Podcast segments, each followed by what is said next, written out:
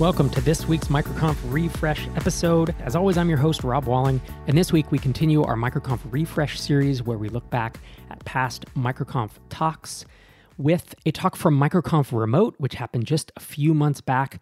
This is a quick fix called Finance for SaaS Founders by Bean Ninjas founder Meryl Johnston. If you're wondering what a quick fix is, we asked some pretty smart people a pretty hard question. What is one thing you can do today that is going to make tomorrow and onward easier for you to run your business? And Meryl Johnston, who is the co founder of Bean Ninjas, takes a deep look into a few things that founders can be doing to optimize their finances for the future. Not their personal finances, their business finances. So let's dip in to this quick fix from Meryl Johnston. Hey everyone, I am Meryl Johnston and here today to talk about business finances and specifically how to become a financially savvy SaaS founder. I always like to ask, why should I listen to someone on a particular topic? And here's a little bit about me. I come at business finances from both an accounting perspective, I'm a trained accountant, a chartered accountant, which is like a CPA in the US, but I'm also a founder and I've scaled my business, Bean up to a team of 15 people over the last five years. I realise this is a virtual event. I, I, add a couple of extra things about me, particularly when it's an in person event, and then we can connect and, and chat over something that might not be accounting related, and maybe it's surfing or parenting or, or something different. So feel free to connect with me afterwards and to have a chat about either this topic or, or something else uh, that about this that is uh, that, that you're interested in the way that I thought we'd frame this is to look at four different stages of business, of particularly related to SaaS, and look at what the financial challenges are related to these. Millionaire Mary, we're going to leave for today. The financial challenges that I would normally talk about there are related to preparing business for exit. And instead, we're going to focus on CEO Carl, who is building a leadership team and really in the process of scaling. And he's ready to be adopting best practices when it comes to the finance function in his business. But we're also going to have a look at Hustling Hector and Stressed Out Susie, who are a bit earlier stage, and look at well, what are some things that they could implement or take action on today that are going to help them build out this best practice finance function. And also have a look at well, well why would you even care about business finances in your business. So CEO Carl, he's been in business for a while now and he's he's got a team and really trying to build out a leadership team so that he can take a bit more time away from business. He can take a day off here and there, but it's still quite difficult for him to, to take a week or two weeks or a month off. And so he knows that he really needs to get his financial house in order. There's three main things that he needs to do in order to assist with that. The first is making sure that there's a clear set of deliverables and a timeline. So, what actually needs to happen? What are the deliverables or the results that we're aiming for? And this would be similar, there would be a marketing and sales function in the business as well. And again, there'd be a clear set of deliverables. It might be writing a blog post or, or whatever it is. The next component of that is having documented SOPs so that it's really clear about how these things need to be done and that they can be done consistently and you've got backups in place if something's happened to different team members. And then the last is looking at well, what financial reports should you be looking at as a founder and how can you use dash, uh, dashboards? Right, let's start off with the bookkeeping timetable. And really, here I'm interested in well, who needs to do what by when? And the deliverable is typically month end reports that would include a profit and loss or income statement and a balance sheet. And there's probably some other more specific reports that are customized to your business as well. And in order to do that, there's a number of steps that need to be completed before we can get to the reports. And so we need to know well, what are those steps who needs to do them and, and when do they need to be completed by. And the way I like to break it down is to look at, well, what are some of the monthly tasks? Okay, in, in order to finalize in a month, then there's a number of steps that we need to do. you might pay your suppliers and your team fortnightly, right? So that's in the fortnightly category. There might be some weekly tasks and then daily. This is just a template. You would adapt this to your business. As I said, what's really important here is getting clear on what the deliverable is and then who needs to do what by when in order to achieve it.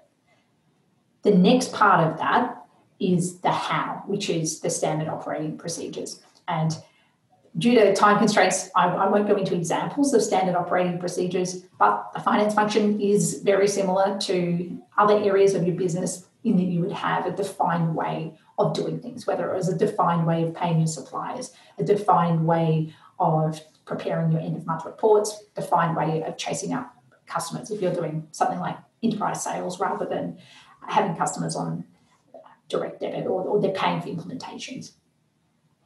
The next thing I wanted to talk about is having, as a founder, having access to metrics and some kind of weekly dashboard that really helps you keep a finger on the pulse.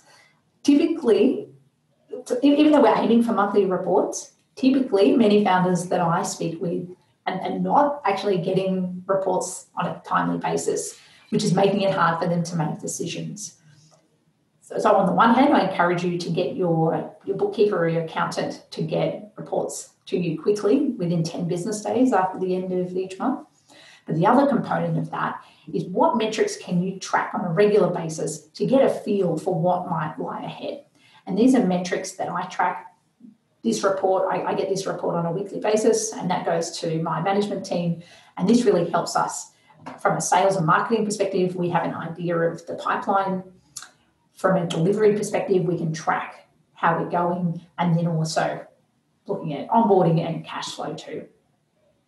So the metrics and the key drivers of your business will be different. For example, if you're offering free trials and then you've got an idea around conversion rate there, you might be tracking how many new people signed up for a free trial. Or if you're doing enterprise sales, then you might have a sales section that looks a bit like this, where you know uh, typically, 10 calls results in two customers or a certain dollar value of revenue. And so this really gives you an idea of, of how you're tracking. These dashboards can be they can be tracked in Excel and Google Sheets. I think that that's fine. It's a good way to start out. And there's also dashboarding tools where you can bring in data sources from multiple different platforms. And I think uh, Brian, who's also in this community, has I hope I'm getting the name right here. I think it's called Sunrise KPI, where you can track KPIs as well. So that's another option for you too.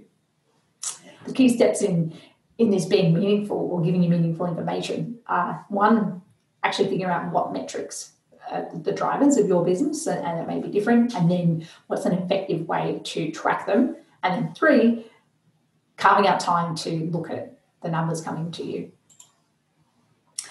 Now, I wanted to go back a step. So, we've looked at Carl and really what a best practice finance function would look like, where there's a, really clear set of deliverables, everyone's clear on who needs to do what by when, the how is documented in SOPs, and then there's financial reports coming in within 10 days after the end of each month, and there's a dashboard that's being looked at on a weekly basis with the key metrics of the business that's where we're aiming for.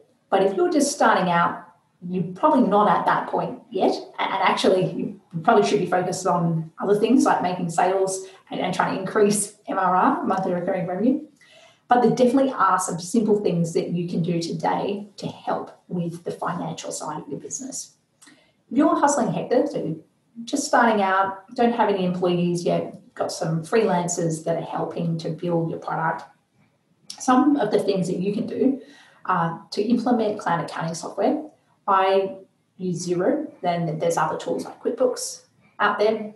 What's important here is that it connects to your bank account and also has the ability to connect to other apps uh, or add-ons too, so that you're reducing the amount of data entry required and eliminating risk of errors. So having Xero set up really helps, but also being disciplined with firstly setting up business bank accounts and then using them only for business purposes. Personal bank accounts for personal, business bank accounts for business. And it sounds quite simple, but I often this is often where I see a bit of a mess when people are just getting started with building their finance function. And then the third, receipt management. Again, it sounds simple and it should be simple, but again, something that typically isn't done well, particularly by founders in their first couple of years. Just pick a, receipt management process and, and stick to it. You might pick Dropbox or Google Drive, it might be an email, but something, all of your receipts should be going to one location Typically, travel costs are handled poorly. We're doing less of that at the moment. So, if you've got physical receipts from buying meals at out, hotels, things like that, take photographs and again save them to whatever system that you're using, and, and that will save you a lot of headache at tax time. Stressed out Susie, sorry, stressed out Sophia is she's a little bit further along than Hector. She's starting to transition her team of freelancers into a team of employees. She's scaling up, the business is growing, she's got more customers. And really, for her, the main issue is around cash flow. There's more pressure on her to make sure that there's enough money to pay her employees. Some of the things that she can do, assuming that she's already put in place the, the three points that we talked about with Hector, which were getting Xero or other cloud accounting software, using business bank accounts and receipt management. So she's got all of that happening. Really, she should then be able to review a set of reports, the profit and loss and balance sheet at a minimum every month. And she should be able to have those reports come out of something like Xero and either work with a bookkeeper or an accountant or someone in house, or maybe it's, it's her to, to check those numbers and make sure that they're accurate last thing you want to do is make decisions based on what you saw in your financial statements and for them to have not been accurate. And, and there's checks and balances that you can do. And my second dot point here around financial literacy skills also really helps. And I think every founder should have a baseline level of finance skills, some knowledge of accounting and bookkeeping, and some knowledge of taxes as it applies to the country and the location that you're in. There's books you can read, courses that you can do, and I think every founder should invest in developing some of these skills and, enough to know that when you are hiring an accountant or bookkeeper, you can ask the right questions and you can know that they're doing a good job. And also, it gives you confidence in when you're reviewing financial reports that you can use that information to make good decisions, not rely on other advisors.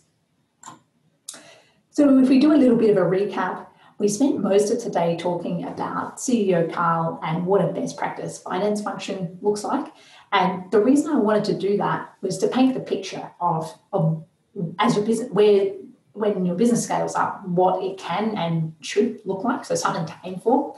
But I also wanted to talk about some earlier stages of business. And we talked about hustling Hector and stressed out Sophia, who were at the early stages of their entrepreneurial journey and some of the things, more simple things that they could implement today to really help them on that path to where CEO Carl is. That's it from me. I'd love to connect. I'm definitely more active on LinkedIn than I am on Twitter, but here are the, the options if you would like to connect.